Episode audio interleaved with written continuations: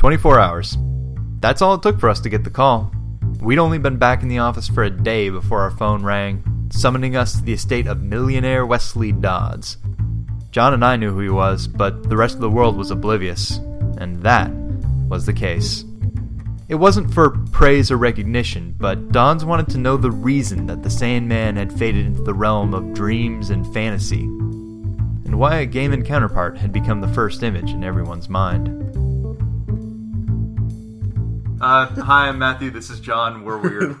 We're the DC detectives, and it's our job to go back through the annals of DC history to chronicle the evolution of all your favorite heroes from start to every reversible finish. There we go. Third time's the charm. So, we are doing a very. We're going to try and keep this more condensed, but we are doing a big episode today. It is The Sandman. Now, I know what you're thinking. Not the Neil Gaiman character yet. That's Matt's job. We are doing the Golden Age character, the Sandman, who is part of the JSA. Some of you may be familiar with him, some of you may not be. That's okay. That's why we're here, to make you familiar with him. Uh, the book we have is the Sandman Chronicles, or is this the Archives? This is the, uh, this is archives. the Archives volume. So the Golden Age Sandman Archives, Volume One, uh, very uh, hardcover, very pretty looking version of the Chronicles that we normally get. These are the the big deal ones for the major collectors, I feel. And here with the Sandman, we're going to start trying to just cover him comprehensively so you guys have an idea of who he is. And then we're going to move on to different characters. Um, he isn't a terribly important character, um, but we feel like it's important to have him because he is strictly pulp. Mm-hmm. Not like Batman, who is much more. Well, I would argue you know, that towards the end, when Gardner Fox really gets his hooks well, going, that's Gardner yeah, Fox. Yeah. so Gardner I like, Fox, I like Gardner Fox as his own genre. Gardner Fox has a do a lot. Mm, weird, weird sci-fi God, stuff. You're right. I didn't catch. I yeah, remember you, you mentioned know, that, That's how you know Gardner but... Fox writes a story. Is that someone somewhere will say adieu um, instead of like goodbye because apparently Gardner Fox likes the phrase adieu because Batman says adieu at least three times, and those are I think the issues that Gardner Fox writes him. So to wrap all of that up, think of this more as a character summary episode rather than like the plot summary that we've generally done. right. Past. We may see the Sandman later in other episodes if we cover the All Star Comics gang and the JSA. Um, that's kind of where he gets put, much like the other Justice Leaguers when they get put on a bigger team because of you know selling well or not. But regardless, if he does come up again, you will know who he is because of this episode, which is the important thing. So, we're going to start off with a very familiar cover. It's the New York World's Fair cover. Remember when we did that with Superman and he was blonde? Yeah, we're back here. So, this is the 1939 New York's World's Fair comics number one. And we mentioned this when we did it on Superman that you have Zachary Zatara, uh, the Sandman, Ginger Snap, and Butch the Pup on here. But we're actually going to focus on the Sandman story that was in this because this was his first appearance was actually in this comic, which I feel is a little weird that you like push well, a guy in a big ad like this. But so it's worth noting that it's the it's the first release story. There's a gen. It sounds like the the second story that we'll read in here is actually probably his first where it was appearance. first. Well, when it was first written. Uh, that makes more sense. Yeah, uh, kind of like the way how. Uh, kind of like how the California Love remix came out before the original version. Yeah. Okay. Yeah. yeah, yeah okay. I, yeah. I, I, get what you're talking about here. So, first off, my favorite thing about this issue is I think the art. The art is really cool. Mm-hmm. Um, it's kind of sinister looking, but it's also very pulp, and I really enjoy that. It's very different from the rest of the art that we've been seeing throughout DC at this point, um, at least that we've seen. So, of course, we start out with a little bit of a backstory of who the Sandman is, and he's just a guy in a three piece suit with a cloak and I want to say a trilby, maybe a fedora, not sure. He's got a fancy stylized gas mask and a gun, but the gun is a gas gun. It mm-hmm. doesn't kill people, it puts them to sleep, hence the name the Sandman. And it's worth noting that the gas mask is explicitly not like a standard gas mask. Yeah. We'll actually see that added later on. Uh, I'll talk a little bit about Sandman Mystery Theater later on. Mm. Uh, but this is almost more like a robot face. Yeah, it's kind of, it looks like a weird, like, BBC television robot in the 60s. Oh god, Doctor Who style? Yeah, it looks like a Cyberman a little bit, but not Oh no, you're right. Yeah. Hide Yamcha. Yeah. Oh, poor Yamcha. It's it's a weird look, but it works for him. He pulls it off well. Uh so we are introduced I I like it. I, I think, think, he does he it well. pulls it off well. I think the costume as a whole is incredibly shitty. Well, compare it to the Shadow, who is just a dude in the same outfit as him with a f- scarf over his face, and the Green Hornet, who is literally just the same guy with Which a is- domino mask. Which is all well and good, except for the color choice. yeah, no, his color choices are dumb. I'm not saying It's- that that's good, but I'm saying his Mhm. costume is Oh. no is no better than the Phantom, the ma- the, the Phantom, the, the Shadow, and the Green Hornet, who he is supposed to be modeled after. Honestly, I feel like if you ran this through, the, if you ran the whole costume through a washer that like just stripped out all the colors, it would actually be a much better costume. And I- Probably. I think- yeah, if it was like gray or, or white or black Mhm. or something like that, it would be a much it would be a much more interesting costume. But as it stands, it's like blue, orange, and yellow. And just as importantly, unlike with other uh, superheroes, like you tend to see like many different, a couple different primary colors, but one is the dominant color, Right. and then you have the highlights. Here, it feels like, oh god, his It's kind of gross. he's got the yellow. Part, um, partly yellow face mask and yellow gloves, which is battling with the purple cloak, which is battling with the blue of the mask. It's just the there's no the dominant color. Really, yeah. really, what it comes down to is it looks like he made the outfit of what he was wearing of what he was wearing that day. Any suit will do when he becomes the Sandman, which is really not going to help your secret identity, but not important. We get into the story as we see Wesley Dodds, who is the Sandman. Uh, he is another uh, very rich playboy type, however, specifically a millionaire. Bruce Wayne is never is never revealed how much money he has. He just says he's like a trust fund kind of dude. Uh, remember his father's trust they mention in the first uh, episode we did, I believe. Yes, I'm pretty sure it's they say his father's trust, and I'll, we I'll trust you on it. we did the estimation that it was around eight hundred thousand, just due to the crap that he owned, like the plane and the car, and etc. etc. With Dodds, he is actually the heir of a like a billion dollar steel company. So his father, or presumably someone he's related to, is part of this Dodds Bessing Steel Corporation. Wesley is an inventor, and it looks like he's going to present his invention documents at the World's Fair to these people that he's a little bit concerned about. It's kind of a dangerous ray gun thing that he's made. And it's worth noting, this is the only time we'll really see him portrayed as an inventor. As someone who has a job, but it's specifically, it's explicitly stated that Wes does have money and mm-hmm. is smart and is seen oh, about definitely smartness. is seen about the- town. Like this being him being the inventor of Right. this ray gun. First off, the ray gun's never going to appear again. Right, there, yeah. It, it's it's kind of a just a it's a plot point. So Yeah. MacGuffin. Right. So Wes brings the documents to these guys who are from the U.S. Secret Service. He shows them the thing, but he's getting a touchy feeling from this, so he kind of just covertly knocks the important plan off the table and just kind of hides it. Suddenly, the lights go out, and someone steals the rest of the plans from the Secret Service agent guy, and they all, you know, freak out and are going to go after who they think stole the plans. Wes is like, "Yeah, I knew that was going to happen." Goes home, changes into the Sandman garb, and makes sure that he puts the important plan away, goes to the government archives and breaks in to double check that the Secret Service agent that he met is actually the same person that it should have been. And he finds out that it wasn't, goes back to the World's Fair, finds the real Secret Service agent kind of knocked out and tied up somewhere, releases him, and he tells him that the fake agent is a spy. He's got a yacht somewhere, and the Sandman's like, perfect, I'll take care of it. And this is my favorite trope for the Sandman so far is how semi-naked he gets all the time. Mhm. Like, not like in a loincloth, but like the dude is wearing the least amount of clothes I think i any character we've ever seen wear. Even Wonder Woman, he wears less clothes than Wonder Woman at times. Like he's just in swimming trunks, but he's also got the mask and the gloves on, so he looks Mhm. really goofy. I specifically wrote a little bit about that. What I find fascinating about it is that it establishes extremely early on. Uh, I think he winds up going swimming like twice in the first three or four issues. That the Sandman costume a isn't an all or nothing thing, Right. Which is fascinating because it's not like either you're Bruce Wayne or you're Batman. You're in this case you're half dressed Sandman. So a I think that actually kind of helps nudge the story towards pulp rather than pure superhero stuff. Right. Uh, and B, the fact that he's out of full uniform so often and getting shot at while there it really reinforces the fact that no, this is a regular mortal who happens to be a pulp he- hero. Also, that Dodds don't take no shit from nobody because he ain't scared of nothing. Like the fact that he's like, There's I'm, a- in, my, yeah, no, I'm in my underwear. I will fight you, and Yeah, they're like, bro, back up. It one hundred percent puts him into the role of the. uh, I mean, the the archetype that comes to mind is the Great White Hunter. Right. Yeah, it's very much uh he's a man's man type of character in a weird way. Like they don't really portray him as like overly butch. Yeah. but it's just a guy who like will knock you the f out if He's you step out of line. Yeah. Yeah. And I love that about him. So Wes goes to the uh yacht that he has been told the spies are on. He says, "Okay, I'm not going to just barge in there because they're waiting for somebody because they're trying to sell these plants off."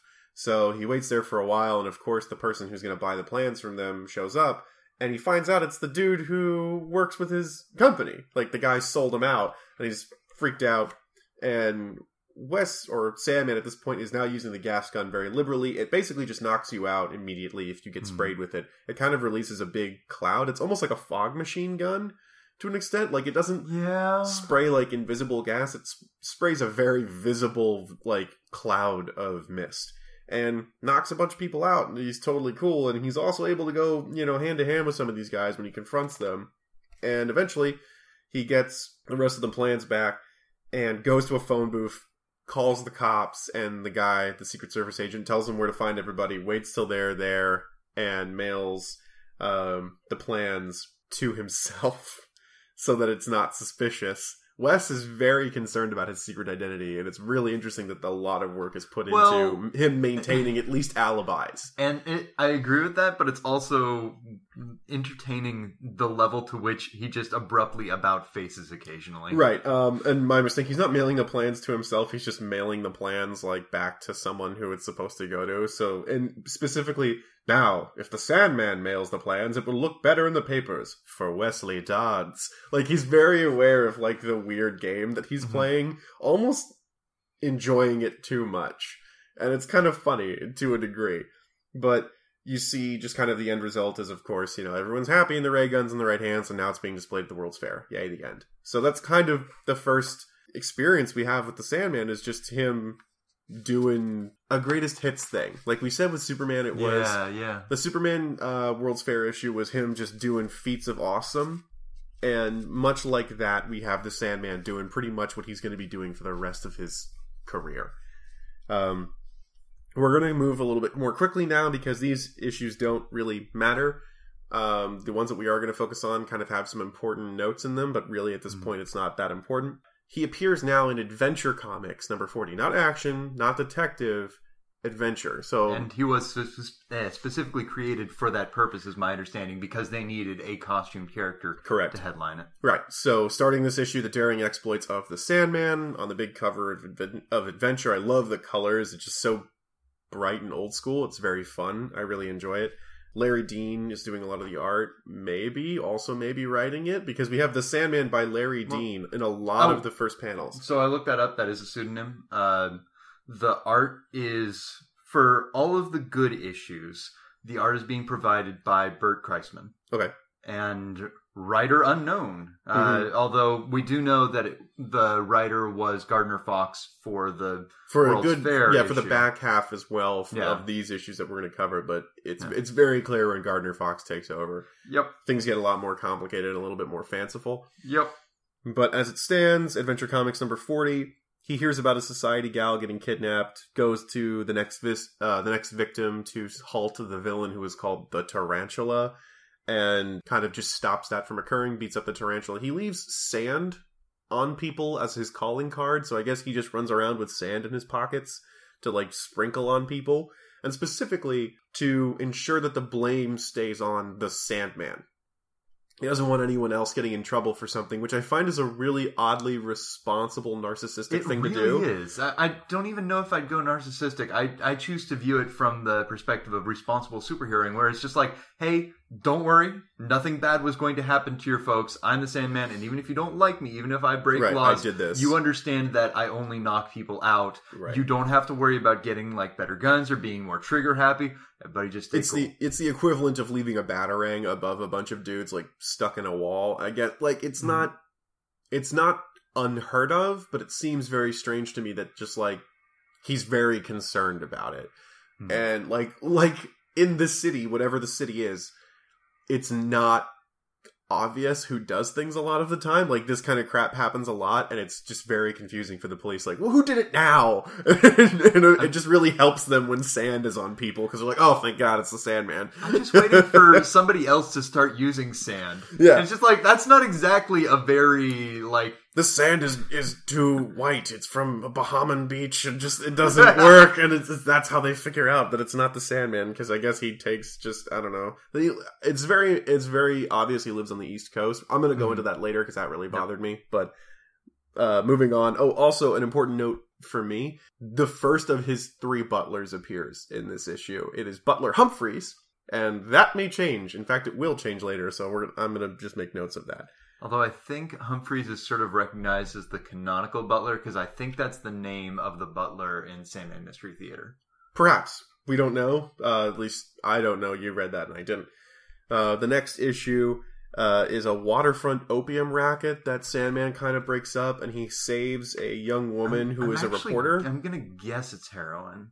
Probably heroin at this point, yes, but it's uh, I, I- narcotics. narcotics and sailors. Narcotics and sailors is either opium or heroin. It's never really anything other than that because usually the sailing is specifically supposed to be like they go to Asian countries and they get crap back. That was a very 30s thing. So And also, they specifically refer to smoking it.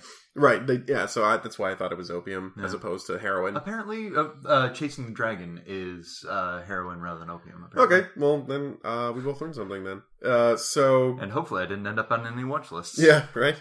So obviously, Sandman just kind of breaks up this ring after saving a reporter who witnesses a murder. Uh, and this is Janice Blue, I believe. Yeah, Janice Blue of the Daily Press. And that's about it. It's another episode, however, where he gets shirtless and swims around, ladies, uh, or gentlemen, if you're into that. I don't know. And uh, he looks pretty good, just like having underwall, uh, underwater James Bond Thunderball fights here. It's just pretty good. Like, you ever see that? it. Oh, it's a good movie. One of my favorite scenes in that very, very long film. But he's just kind of beating the crap out of these drug guys, and that's about it. And nothing really important happens. Janice Blue never comes back. Which is too bad because I actually really liked her character there. I did, but it's too much like Lois Lane. Oh, and, yeah, 100%. um, which is why I like who they go with later. Uh, Adventure Comics number 42. Um, Wes, this is actually a very important one in my mind. Uh, Wes has a, uh, Sandman has the cover again. So Wes meets up with a bunch of Navy, uh, Air Force buddies.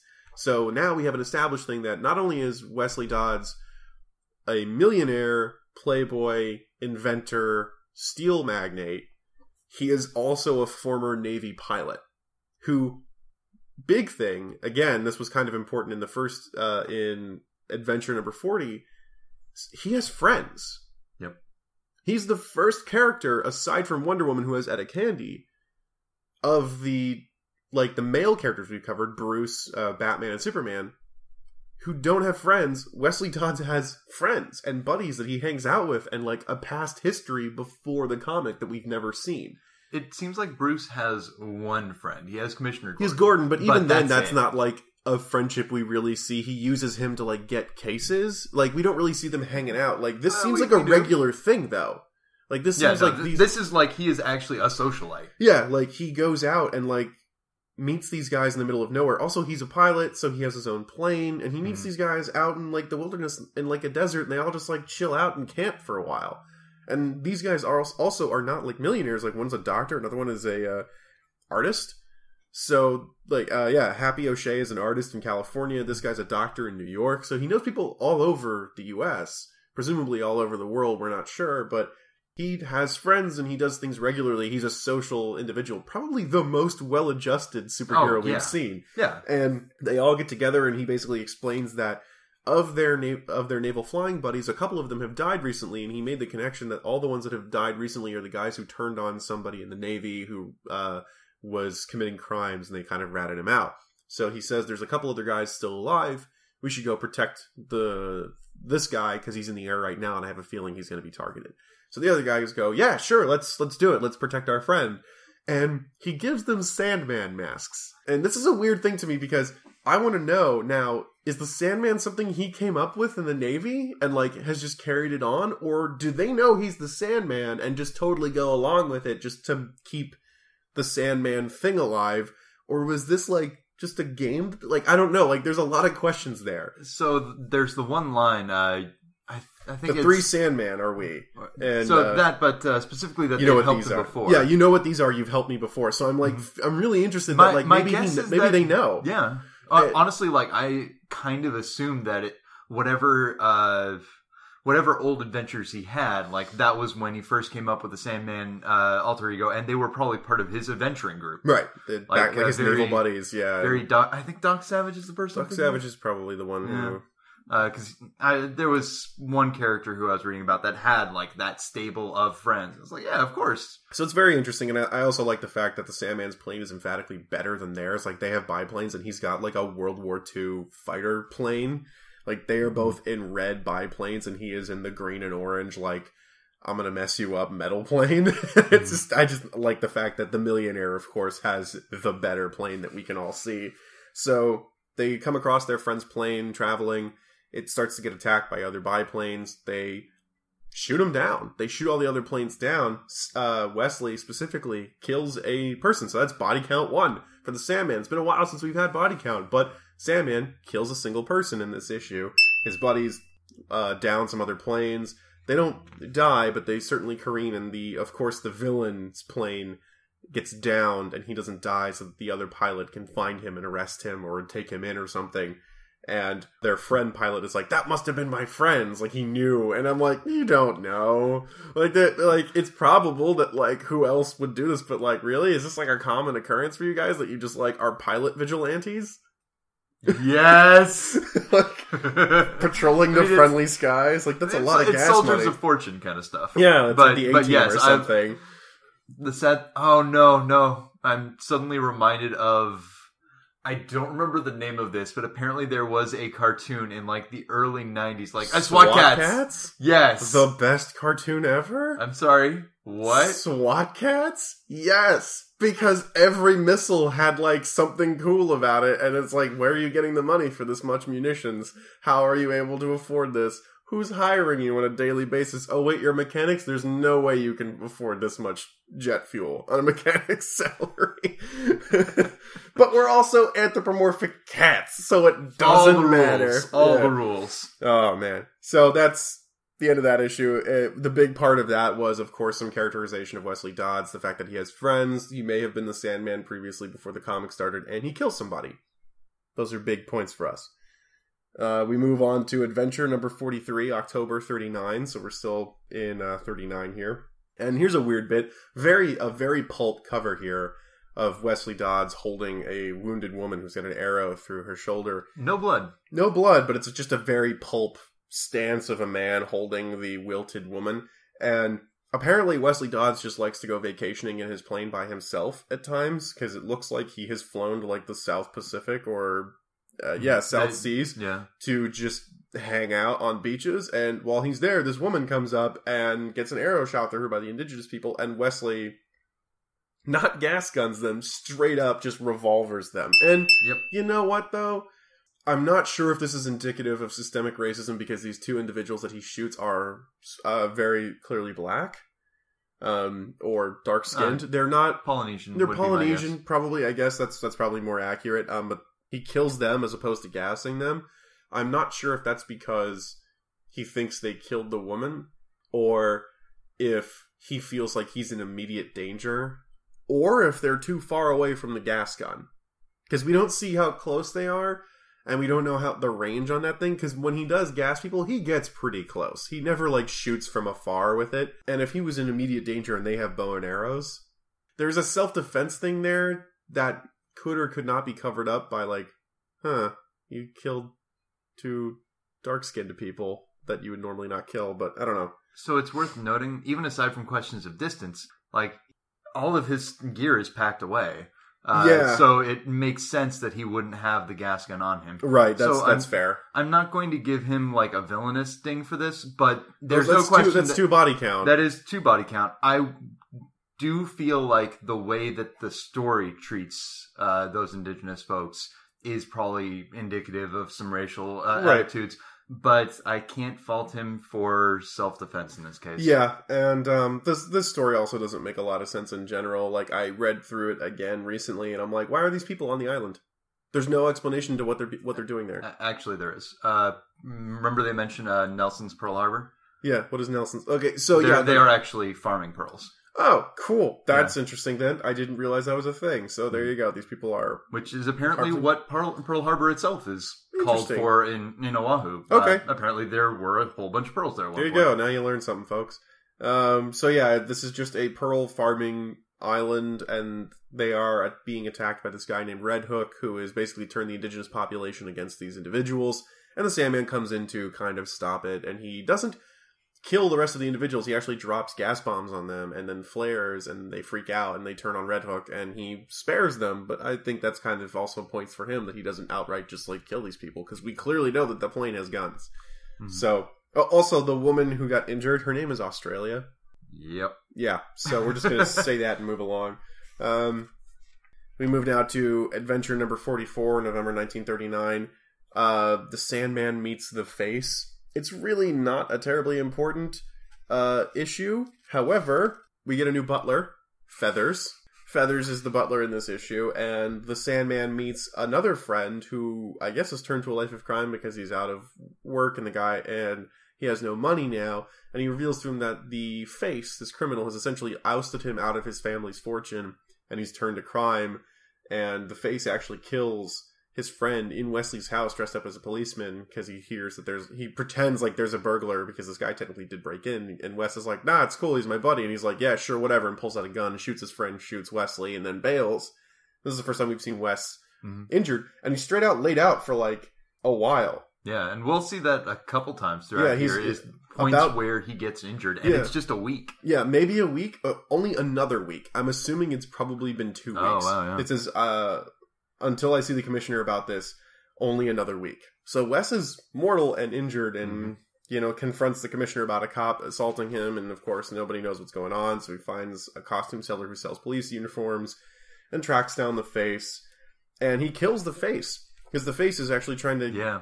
to run away uh, on a railway little cart thing, like you know one of those things that's like a two way, like you pump it up and down, like you see in old cartoons. And he just drives on the opposite direction of the railway track and just rams into the face's cart, and we see the face fall into the water beneath this bridge. And I'm like, yeah, despite the fact that like he, you we see a body there, no way that guy's alive from getting crashed into by a car. So a thing worth noting is that I actually looked this up because they showed that uh, handcar moving really quickly, Yeah, especially for one guy pushing it. Uh, apparently, the world record for a 300 meter sprint, just a 300 meter sprint with four guys uh, pumping it, is like uh, it winds up uh, being 36 kilometers an hour, Hmm. which is not that fast. No, but it's still faster than you would imagine it going. But Oh, yeah. um, and Wesley definitely it meant to kill this guy because there's a panel that says "No mercy" to the face, Nope. and he was just you killed my buddy and you shot me. You're done. And so yeah, Wes has killed people. The other interesting thing about actually this very same page, Idea. yeah, Which you actually think- have an eff- uh, visual effects that is a stand-in you- for a narrative piece. But Uh, you have to say it like Simon Pegg in Hot Fuzz. Idea. I forgot about that. It's that's how I read that was him saying that, and it's the best thing in the world. Oh man, But- it's ah, it's so it's so weird and out of place for this entire comic, but it's it's there. What are you gonna do? But it's interesting. I don't think we've seen like that little light bulb above the head kind of thing. The only Ever, thing that yeah. I can draw like a comparison to is the staring daggers moment. In Wonder Woman, that's correct. That kind of uh, explicative visual effects. Yes. So we're moving on to adventure number forty-five, December nineteen thirty-nine. Uh, remember, kids, uh, Sandman has killed four people so far in about six months, maybe give or take. So he's got some body count racked up for him. Good for him, and also, hmm. But we move on to another story. Um, we get another butler in this one. Butler number three, the Asian butler, because we can't imitate the Green Hornet without an Asian sidekick. Butler number three's name is Toki, T O K I, which, best as I can come up with, is probably Japanese. Probably. It's either that or Polish or Scandinavian. He's dressed Asian though. He's very much dressed in like a silk shirt with Oh, like yeah. greased, slick black hair, and Mhm. it's it's not good. So Wesley uh, confronts this woman and this man who are trying to scam his friend in an insurance fraud scam. Again, Wesley has friends who do all sorts of things, and he's using the Sandman guys to keep protecting them, which is it's just so much fun to me that he's got like buddies and pals. He's an adventurer. Right. And he succeeds, of course. I mean, that's not a surprise, but it's just a very interesting story that I just thought it was interesting that Wes keeps helping his buddies out. And of course, this is one of the first times we see the Sandman kind of at odds with the police. Um, we haven't really seen that. They kind of talk about that a little bit in his intros occasionally, but that's going to come up again to for me that he doesn't really have a, tense, a tentative relationship with the police because they often team up a lot.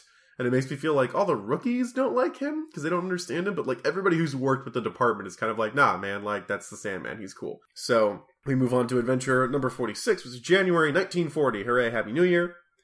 And we see another friend from college. This is a guy that he knew, who, and they're talking and reminiscing about another friend.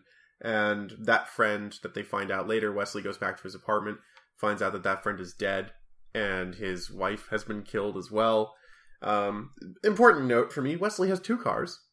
We've only seen him driving around this like red roadster, and now we see him in a blue and yellow like souped up car that he's, he's just like, I think I'll take this other one tonight to do Sandman stuff, and I'm like, you rich son of a bitch. That's the Jag, and I took the rolls. Yeah, right. It's just very interesting that he has two cars and they just made a plot point out of him taking a separate car. And Wesley finds out that this is just all a scam to take that guy's money and that woman's inheritance because he meets, of course, an identical twin sister who helps him solve the case and finds out that his college buddy who told him about the friend is actually the guy scamming him and killed his friend. So it's a very strange and sad uh, turn of events. I'm not going to count this as a body count for him. Uh, actually, you know what I am because uh, the Sandman has definitely gassed people very quickly and they've gone down. But he's in this struggle with this with the guy from college, and they're fighting, they're fighting, they're fighting. The gas gun is going off, but the guy is still standing, and the guy's gun goes off on himself. I'm like, bro, you could have just gassed him and then unmasked him. The guy was dressed as an old woman, and I know Dodds didn't want to like to attack an old woman, but the guy pulls the gun out immediately, and I'm going, come on, man, you could just gassed him. You didn't have to like struggle with the dude, but what are you gonna do? Um, I kind of want to count this as a body count for Sandman because he's done, he's just gassed people and run before, you know, Hmm. and I just feel like this was, dude, you could have stopped that guy from kill- getting killed. Uh, so body count five for Sandman, and again, moving right along, we get to adventure number 47. This is an important one because we're going to spend a little bit more time on this. This is February 1940. The uh, DA is trying to solve a crime. The Sandman decides that he's going to help out, give him a bullet casing, and that's about it. And then when Wes goes back to his home and takes off his Sandman garb, he hears somebody break into his house and try and break into his safe where he's got his Sandman crap. And it turns out to be a woman who goes by the name of Diane, whose nickname is the Lady in Evening Clothing. And I'm like, that is the worst nickname ever. It's pretty far up there. And she's dressed in like a weird, like, Russian housewife outfit. It's a it's a shawl. She's got a of. shawl and a red shirt and a blue dress, and that's like her costume. Yeah. Like that's her that's her getup.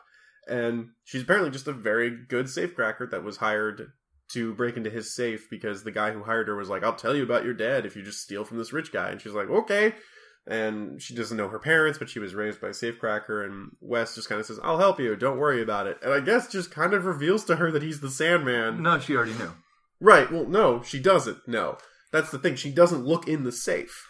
Yeah, it's not really explained how she knew, but she didn't. She says that she didn't look in uh, the safe where the clothes was were kept, but she still called Right. him Mister Sandman. Correct. Also, Mister Sandman. Some people call him that. Some people call him the Sandman. anybody else? A, a couple people just refer, like uh, whatever you say, Mister Sandman, and I think Okay. yeah, it's not like a that's his name. They just like Mister Batman, Mister Superman kind of a thing. Mister Batman. Mister Batman, just Batman with a mustache, like a like an old dad's mustache, like Like s- maybe slightly balding as well. yeah, like a Ron Swanson mustache. all right. Yeah. Yeah. Yeah. So uh, the lady in evening clothes and Sandman go to break back into the DA's office to get some evidence because he refuses to give it back to the Sandman.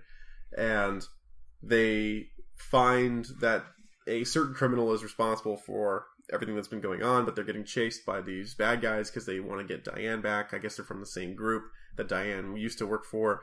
And they, in their getaway, they crash into a tree. They spend some time in the country recovering from their car crash.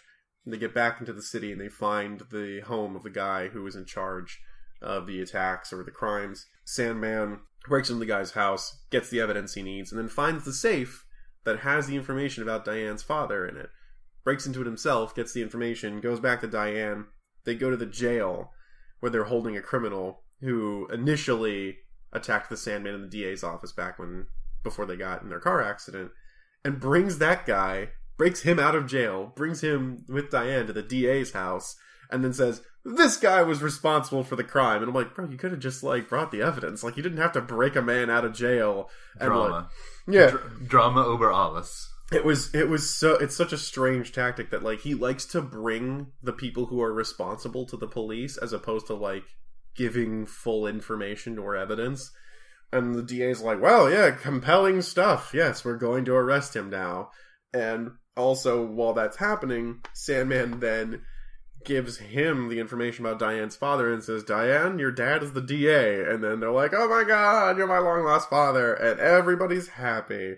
And we're good. That's it. That's the end. Diane is now the daughter of the DA and she is a recurring character, and the Sandman has a partner who knows who he is, and that's it. And this is exceptionally well handled for about another half issue. Right, exactly.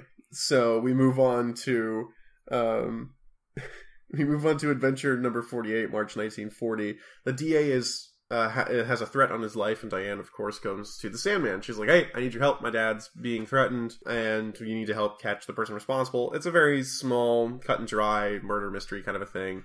Um, but of course, they save the DA from getting killed. It's a lot of mistaken identities and like subterfuge, but it's a pretty standard issue. And during this issue, we find out the DA knows who the Sandman is, and that's weird. That like again, we have these this weird sort of dichotomy of the Sandman isn't liked by the police, but now he's got two people who know who he is. And it's just really strange to me that like the list grows more and more. So we have these two people know, and presumably his Navy buddies know.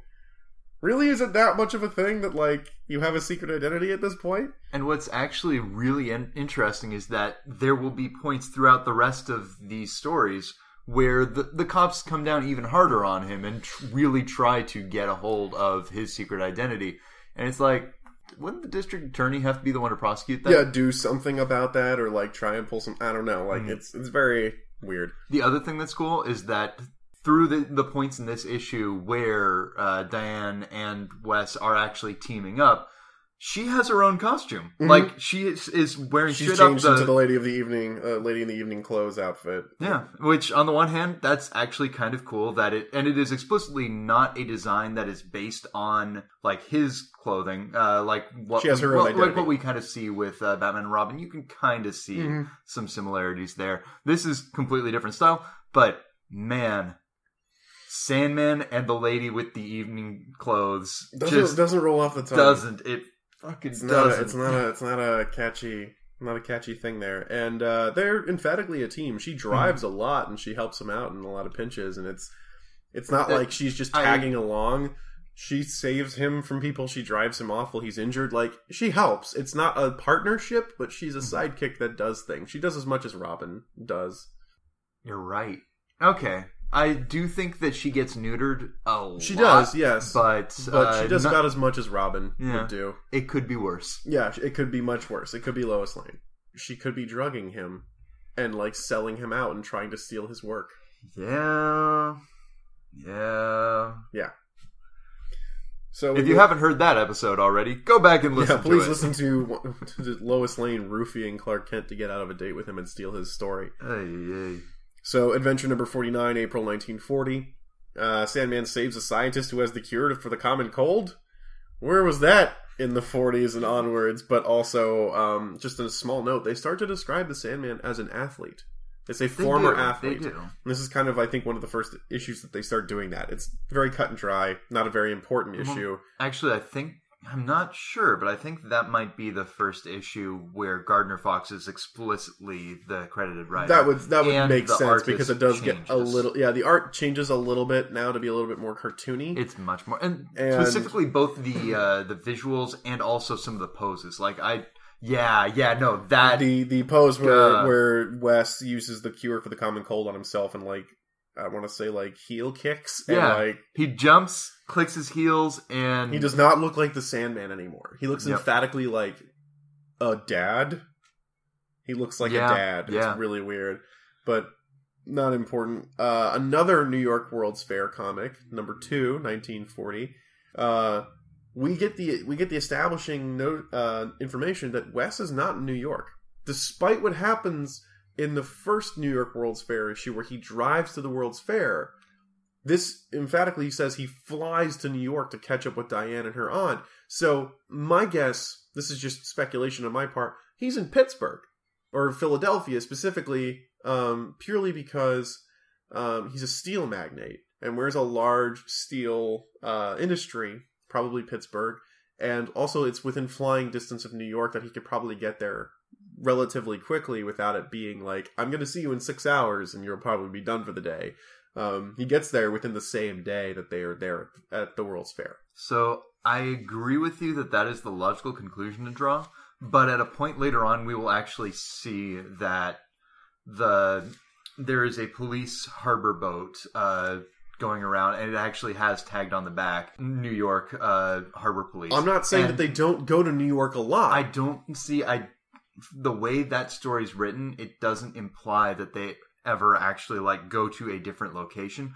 Honestly, my take is just that it's sloppy continuity and specifically Gardner Fox taking over from somebody else who had a different sort of set of ideas and now it's well, I don't care. I hate I hate this last panel. Which It's so gross. It's so gross. yeah, Oh. yeah, just mugging We're gonna the camera. we're gonna show you that. It's like Yep. the most uncomfortable not superhero picture I've ever seen. It doesn't fit at all with the rest of the comic. Um, that being said, Wesley Dodds probably lives in New York with Bruce Wayne. They probably know each other as rich people buddies, but no one wants to hang out with Bruce Wayne because Bruce Wayne only hangs out with the police commissioner. and his young gentleman friend. Yeah, and his young gentleman friend, and like Wes is like, I should invite Bruce over. Oh, but is he gonna bring that kid? Is he gonna bring that kid that he doesn't ever not hang out with? I'm gonna hang out with my Navy guys. Like instead, like he just doesn't want to hang out with Bruce. I, that's actually an interesting point. I think that one of the things that starts to happen here, now that we've had the creative team shift, is that you get a little bit more of that socialite hanging out Right. instead of adventuring. We see a we see a couple times of him also going to clubs to like solidify the fact that he's been out and like drinking, so he has alibis to protect Mm-hmm. his secret identity, which is very interesting. and it feels like his friends now get to be more uh, culture, more uh, rich person. They're friends. highbrow. They're highbrow Yes, buddies. As compared to earlier, it's like I don't think we see pulp hero Wesley Dodds going anymore. forward. Yeah, we I see think we that see changes. adventurer comic superhero Wesley Dodds at this point. even uh, Zorro, more on Zorro the- Wesley Dodds as opposed to Doc Savage. Yeah, okay, I'll buy that. By the way, the World's Fair issue is not important at all. He And it saves sucks. it sucks. He saves his, he saves Diane and her aunt from like bad guys. That's it. That's like and her aunt looks weird compared to everybody Her else. aunt looks like the the grandma in the Tweety Bird cartoons. Yes. She look- oh my like god, Granny. you're right. She looks like Granny, just like a thin version of Granny. So that's just not a thing that I'm okay with. And we move on to adventure number 50, 1940 uh, of May. Two men that the DA tried to put away, uh, or put away, try to kill him. And it's just kind of a revenge story that Wesley stopped. He has. Okay, I'm going to say something right now. This could be an art problem, or this could just be continuity. Wes has four cars? Because Wes has this con- this maroon convertible. oh, that does look cool. He has a maroon convertible. He has the red with the hard top. He's got the blue and green, or the blue and yellow car, and I think he's got one other. But he's got a lot of. Actually, he's got one fewer car than that because there was the one he wrecked. There is the one that he wrecked as well. So he may have like three or four cars plus a plane. Wes has a lot of cars. Again, the maroon with the convertible that could just be a color change or palette change. That could still be the red car because it could be a hard top convertible. We don't know. Um, it could is at night because we actually do get Correct. the uh, moon in the sky again. Right, it is at night. Um, however, this is also an interesting plot point in this story. The DA kind of like is giving him shit and trying to arrest him in this. Mhm. So the DA either doesn't know anymore that Wes is the Sandman because it's a different writer, or he's really playing it up for his own, you know, agenda so that he doesn't get associated with him. I Um, may be misremembering, but I thought I remembered one of like the end of issue like closing statements saying that the only person who knew his identity was Diane. Right, so it's a very weird like we're gonna uh, retro retcon retcon the the DA knowing because it's it's too much. He has too much help. I guess I don't know. Honestly, I feel like it's probably not a retcon so much as just sloppiness. Right. Adventure number 51, June 1940. Stopping a jewel heist. Uh, Diane and Sandman are just definitely a team now. We see them doing stuff all the time. Um, and this is one of the first instances where Sandman cracks the safe and not Diane, which I feel is Yep. really weird. Like, why not use the really she's good standing cracker? right there too, yeah, right? it's really stupid. Um, and they also are selling their alibi again in this one by going out as a couple. It just a weird thing. Also, uh, the Sandman in this issue is framed for a murder of a thief, and the butler's like, "Yes, I heard the Sandman's shot right in here," because Wes leaves some sand in his own apart in his own home to like make it look like the Sandman broke in, and then someone gets killed on the sand while he was out. And I'm like, does this butler not know?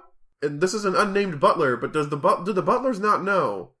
He's the Sandman, or does this new guy who is not Feathers and not the first guy and not the Asian dude not know that he's the Sandman? Is that like a prerequisite interview question? Like, would you be upset if I was a vigilante? would you? How would you be able to handle me never coming home sometimes and sometimes coming home and being shot? Are you okay with that? Like, I feel like that's a weird like, or is the butler under instructions to sell this to not you know ruin his cover? I don't know. It just felt weird. Like, there's some weird continuity things happening. Um, Adventure 52, July 1940. There's a five thousand dollar bounty on the Sandman that we never get seen brought up again in this issue, where it is like the first panel. It's not really important. Yeah, uh, he cracks another safe without Diane, and there's a society woman who's a gang leader tries to frame Diane of a of robbery, and that's basically this story. It's not again. A lot of these aren't important. They're good and they're very interesting to read. No, not No. anymore. No, they're not. They're they don't hold up, but they're good pulp. This is a great example of pulp or really easy early superhero comics. I honestly really enjoyed reading these more than Batman. So I'm one. I 100% agree with you on the first half of this. Before there's the creative team shift. Right. Uh, yeah, the original before Gardner Fox takes over. Unfortunately, I think the the story's saying a lot better, but uh, as it Hmm. stands, maybe not so much. Adventure fifty three, August nineteen forty. Sandman stops loan sharks. That's basically it. It's uh, just a weird like I'm gonna stop these mobsters issue, and it's no Diane in this time. And he also teams up with the police again. Mhm. So he's teaming up like he's they done always truces. refer to it as a truce. It's a true like like they're at war. No, they're Yep. not.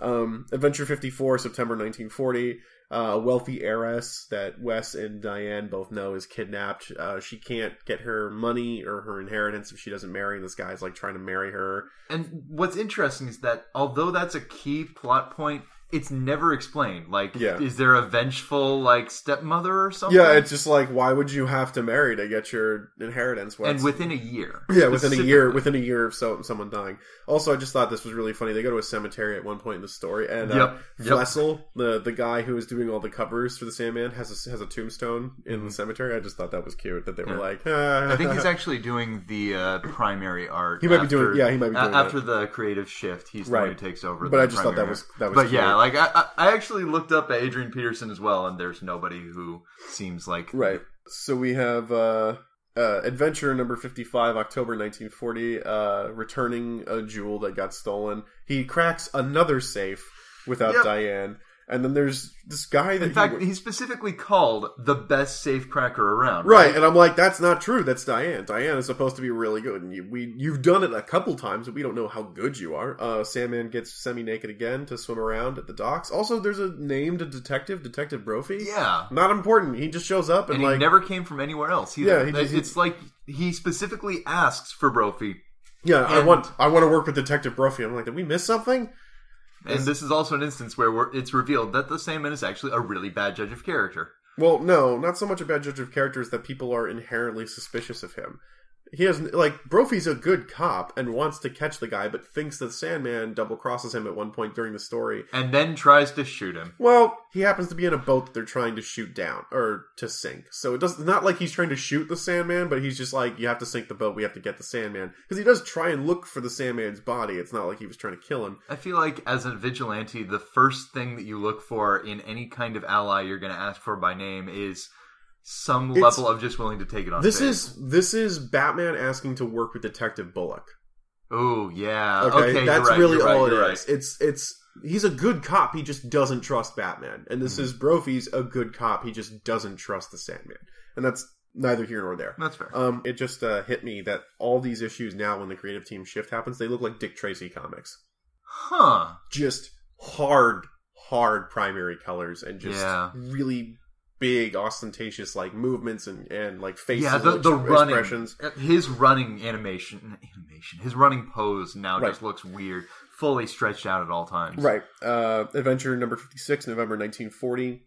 Uh, a criminal thinks that Wes is the Sandman because he holds up a, a club that Wes is at, and then Wes follows him as the Sandman. He's like, You must be that guy that gave me trouble in the club. And he's like, No, I'm not. Interestingly enough, he sells this by Diane coming in dressed as the Sandman and gas gunning a bunch of people and then letting the Sandman beat up the one guy. And I was like, That's kind of cool that she hmm. gets to, like, save him. Yeah, And- I think this is like the one really good Diane story. yeah. After like, I thought that was I thought that was really cute because he's like, "You're awesome at this," and she's like, hmm. "Thanks," and they're just like dressed the same, walking down a hall together. It looks very like musical. I'm not gonna lie, like, oh man, wipe the face off, and that's that green costume is the green suit is exactly the same as guy with no face, right? Yeah, is the dude from the uh, the dude without a face from the Batman uh, second Batman episode we do. Um, if you want to go back and listen to that, uh, with You Duke, should. with with, weird. with Duke Dorter and the flowers and faces. um, Adventure number fifty seven, December nineteen forty.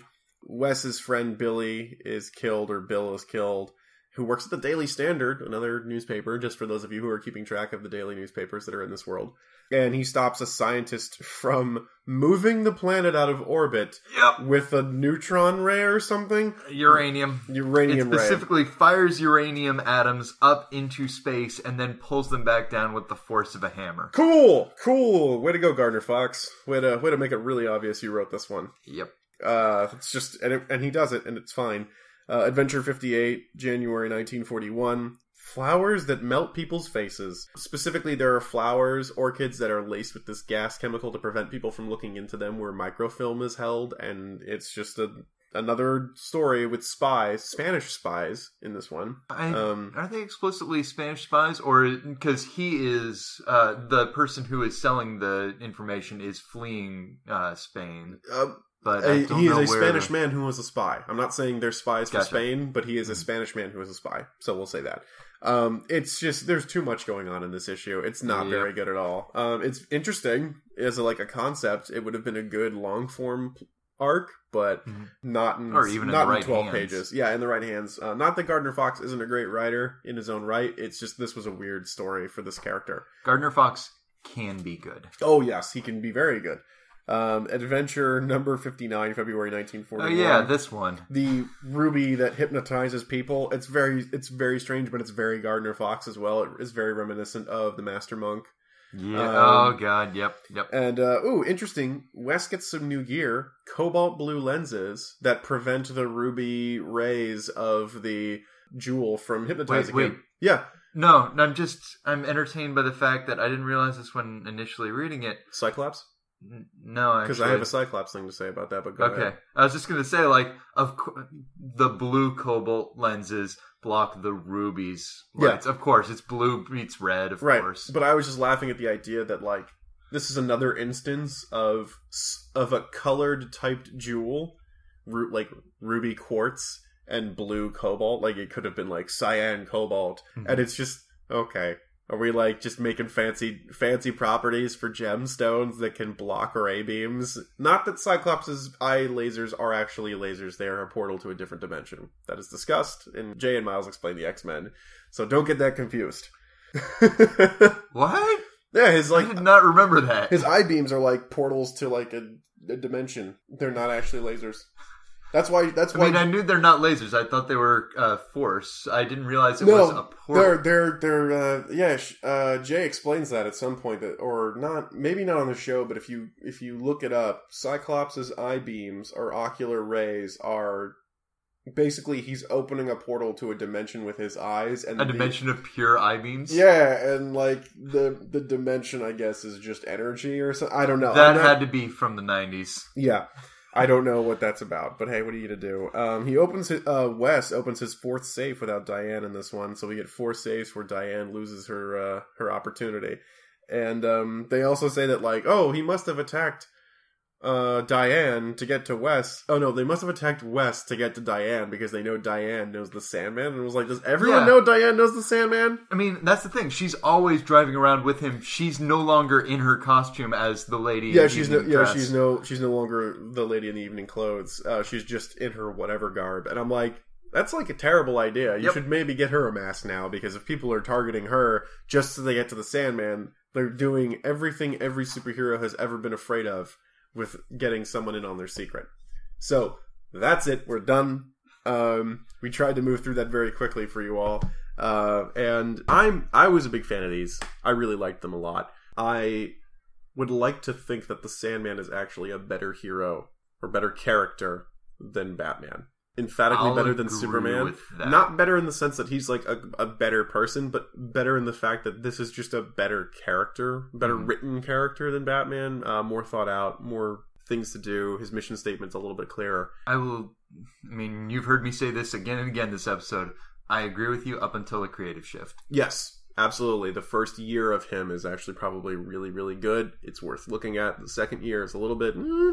Um, A lot of out of character moments. a lot of yeah, a lot of weird, a lot of weird moments. Yeah, Wesley Dodd straight up shooting a guy.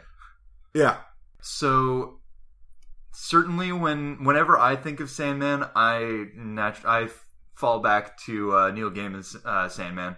which you have read and I have not, so I'm not is true. familiar with Neil Gaiman's Sandman. This is going to be sort of a coda to uh, this episode, and I'm going to try to keep it quick uh, because it is emphatically off topic. And it's Uh, also extremely convoluted and long, as far as I'm aware of. It- um, It is. it could be but its, own episode. Oh, it could. we don't. We don't need Oh, to go man. into it now. Yeah. We could do it later for those of you who are, who really want us to start going into the Vertigo stuff. But this could be its own episode. We don't need to do that now. We could do it later. Yeah. So I'm gonna I'm going to start by actually talking a, moving a few years ahead actually of the release of Gaiman Sandman. Uh, we have uh, Sandman Mystery Theater, which is explicitly Wesley Dodd, our Sandman, Golden Age Sandman. Is it Dodd or Dodds? I'm Dodds. I'm fairly certain it's Dodds. However, apparently the, the first yes, the first four issues or so actually refer to him as Dodd, Interesting. which is Okay, unfortunate. fair. Typographical, it happens. Yeah. So Sandman Mystery Theater is taking a lot of the story trappings of the of Golden Age uh, Sandman and putting it through the same tone as uh, Gaiman's Sandman. So in my mind, that's even though it actually comes after Gaiman starts up.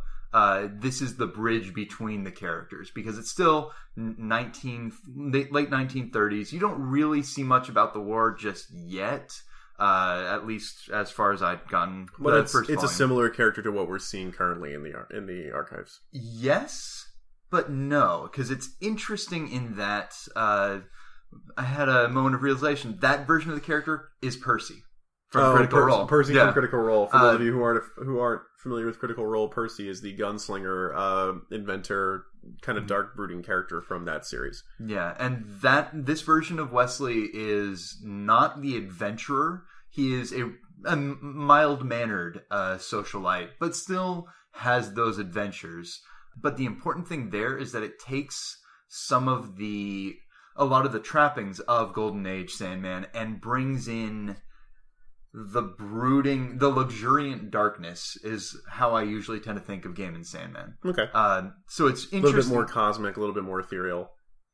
that and also just bad things happen Okay. and people dwell Gothic. on them gothic yeah uh, so i do highly recommend at least the first story arc of sandman mystery theater because for me it takes a lot of the pieces of that hero and updates them into a way that's much that's very readable. That's not necessarily the adventurer, but still uh, someone playing that role of the dream bringer in some ways. Like in in here, it's just, the same man just has knockout gas. That's Right. just it, and it's just a shtick. There's no, or it's not even a shtick. There's no general like, oh, I bring bad dreams or such. Uh, it's a, it's his weapon. It's nothing more than just his weapon. It's a tool. exactly that, and there's no character around it. It's just, oh, this means he doesn't have to kill, which is great. So in Mystery Theater, I'm sure he says lines like you know that are reminiscent or like sleep puns or jokes or the line that, that. keeps coming back is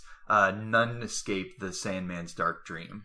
Which is very reminiscent of the uh, the question who says things like "that's the question" or "answer the question" or that you know like that i suppose a little little less playful and a little bit Yeah. more just this is what i do. Right. Uh, okay. and i highly recommend it and it's worth reading. And then following that bridge over to Gaiman sandman like we could replace this entire segment with me just kind of fanboy waxing squeeing about waxing about gaming. But uh, first off, you should read it. Uh, I highly, highly, highly recommend it. Uh, second off, uh, premise wise, so so that you have a sense of what it is. Uh, there are the idea is that there are seven endless. They are the totality of what they are named for. Uh, destiny, death, dream, desire, delirium, destruction, and disgust. And it's not that they are the gods of it. They, They are, are- just they are just the quintessential avatars They are, they are of the that idea, idea. Even aside from avatars, they are the quintessence of it. okay, Uh, and it makes that point of no, everything that you conceive of as like the god or the avatar of it, they are more than that. okay, Uh, and the embodiment of that idea, essentially. Yes, okay. the embodiment and the being, I Okay. suppose. Uh, and follows Dream. Dream is an archetypal gothic protagonist in a lot of ways, very brooding. But one of the geniuses that Gaiman brings to this story is that people, I think the British term is take the piss out of. yeah, Yep. Uh, Gaiman is British for those who don't know. give give someone shit. Yeah. Yeah. Uh, even aside from that, not necessarily give shit all the time, but also just you are so wrapped in your own particular set of thoughts, you didn't think about this thing. Mhm. Uh, and death is a great counterpoint. Like you've seen people cosplaying death. Uh, woman, black hair, uh, black tank top with an ankh. Mhm. Uh, and not quite happy go lucky, but not necessarily far from it. Wisely happy is Okay. perhaps the best way to put it. And the fact that the to to steal a term from uh, Mage of the Awakening, the gothic punk milieu that Gaiman creates has space for both this brooding dream character, zany weird characters, uh, wisely happy characters, and then the really dark shit. The that dream, uh, Morpheus is the king as much of nightmares as happy dreams, and it goes some dark places, and it luxuriates in them. There are stories that go extremely dark places, and it just lets it mellow. Uh, and it tends to use as its uh, storytelling devices other mortals uh, existing in their own normal spaces crossing into strange places that have crossover with dream so you don't just have this all but all powerful uh, dream character as the main protagonist. You spend as much time around these mortals and really the story happens as a build up towards those intersections generally. And i highly highly highly recommend those stories. There are all kinds of things in my mind to say about why uh, that set of stories is really important and why it's so cutting edge, why it was so good at appealing to a mass audience, uh, well beyond just traditional uh, comics buyers. In my mind, it falls almost into the same realm as uh, Strangers in Paradise, which are stories that are not just appealing to uh, traditional comic Game, buyers. Gaiman's regular regular novel work. Like it falls into the category of anybody who would read Gaiman just outside of comics, or anybody who would probably read Stephen King outside, you know, would probably like it. Oh, you might get some of that. I would not actually put him in the same space as King, just specifically because King stuff almost always tends to be horror. I would say that Gaiman, his version of Sandman is closer to the Dark Tower than to it. And for reference, there are connections to the DC universe within Gaiman Sandman. so it is much. not just that it is a character in, who has a similar name. The character that Gaiman has created does intersect with characters from DC Comics, like you said, Rao, which is one of the Mhm. um, Kryptonian gods, as well as a female uh, Guardian of the Galaxy, who are the people who create the Green Lantern Corps. Mhm. So there are intersections that make it part of the DC multiverse. It's just a very, very, very removed version. Yeah. So for those It- of you curious as to why we're talking about it in relation to Wesley Dodds. Yeah, and it winds up pulling most of the like broader things, like the the more spandex bits. Sort of most of those crossovers happen within the first uh, story arc. After that, it winds up much more intersecting with things like Constantine, Okay. uh, Which and, is more Vertigo, DC's. Vertigo world. Okay, and, that's fine. and it's it's actually worth noting that those are two of the seven stories that launched, or two of the seven comics that launched Vertigo, Right. uh, because Vertigo started like halfway through the Sandman run. And I do want to also give props to uh, Karen Berger. Uh, I'm sure I'm mispronouncing that. Uh, who ran Vertigo from its inception for 19 years and has just recently stepped down. That's cool. And that imprint of Vertigo has done exceptionally well. You can I, I almost think of it as more like an art house under the the the DC publishing uh, label. I guess. It is. Like Vertigo is emphatically everything that they don't really want to be under DC because it can get a little darker and get a little weirder. Mm-hmm. Yep. It's Fables and things like that, or V for Vendetta is a Vertigo comic. Um, you know, you can. And I uh, think one of the things, that closing statement about Gaiman Sandman is that it does pull those things in, and I I think it does an exceptionally good job of pulling a lot of the uh, pieces of adult experience that are mortal, I guess, not just like super exalted, like oh this is human almost. Yes, it is making the exalted out of human elements rather than here are super sexy characters or super violent stuff or things of that nature. The It- '90s. yeah. Yeah, the 90s. I'm looking at you, Frank Miller. Aw. Sin City, everybody. Um, I think that'll that'll wrap us up for the Sandman. That is his episode for now. If we you know come back to him again, we will. But this is as much as we want to cover for him currently. Matt and I were just working out kind of our next move. I think we're going to wrap up the 30s and move squarely into the 40s for you because we do want to cover everything, but we also want to continue to move forward without getting bogged down. So I think we're going to finish out the 30s in our next episode with another character. I think you might know who he is. Uh, it's not that big of a surprise, but it'll be obvious. We'll kind of cover them in a similar way that we did this in one episode and just move us forward so we can start getting to the really big uh, superhero bubble before it pops before the 50s and the 60s. So, thank you again. We will see you next time. DC Detectives can be found on iTunes and Stitcher. To stay in the know, check out our Facebook, Twitter, and DCDetectivespodcast.com. We stood awkwardly in the drawing room of Dodds's home, butler after butler coming in to check on us and see if we needed anything. Really, what we needed was an easy way of saying what we had found out. The truth was, there was nothing wrong with Wesley Dodds or the Sandman, but it had everything to do with the writer. While Dream and Gaiman had captivated the world, Gardner Fox had turned a clever and capable adventurer into just another costumed vigilante. It wasn't character assassination, but it certainly wasn't Dodds' fault. He took it well enough, though. A good sport if ever there was one, and we went on our way. Just another case for the DC detectives.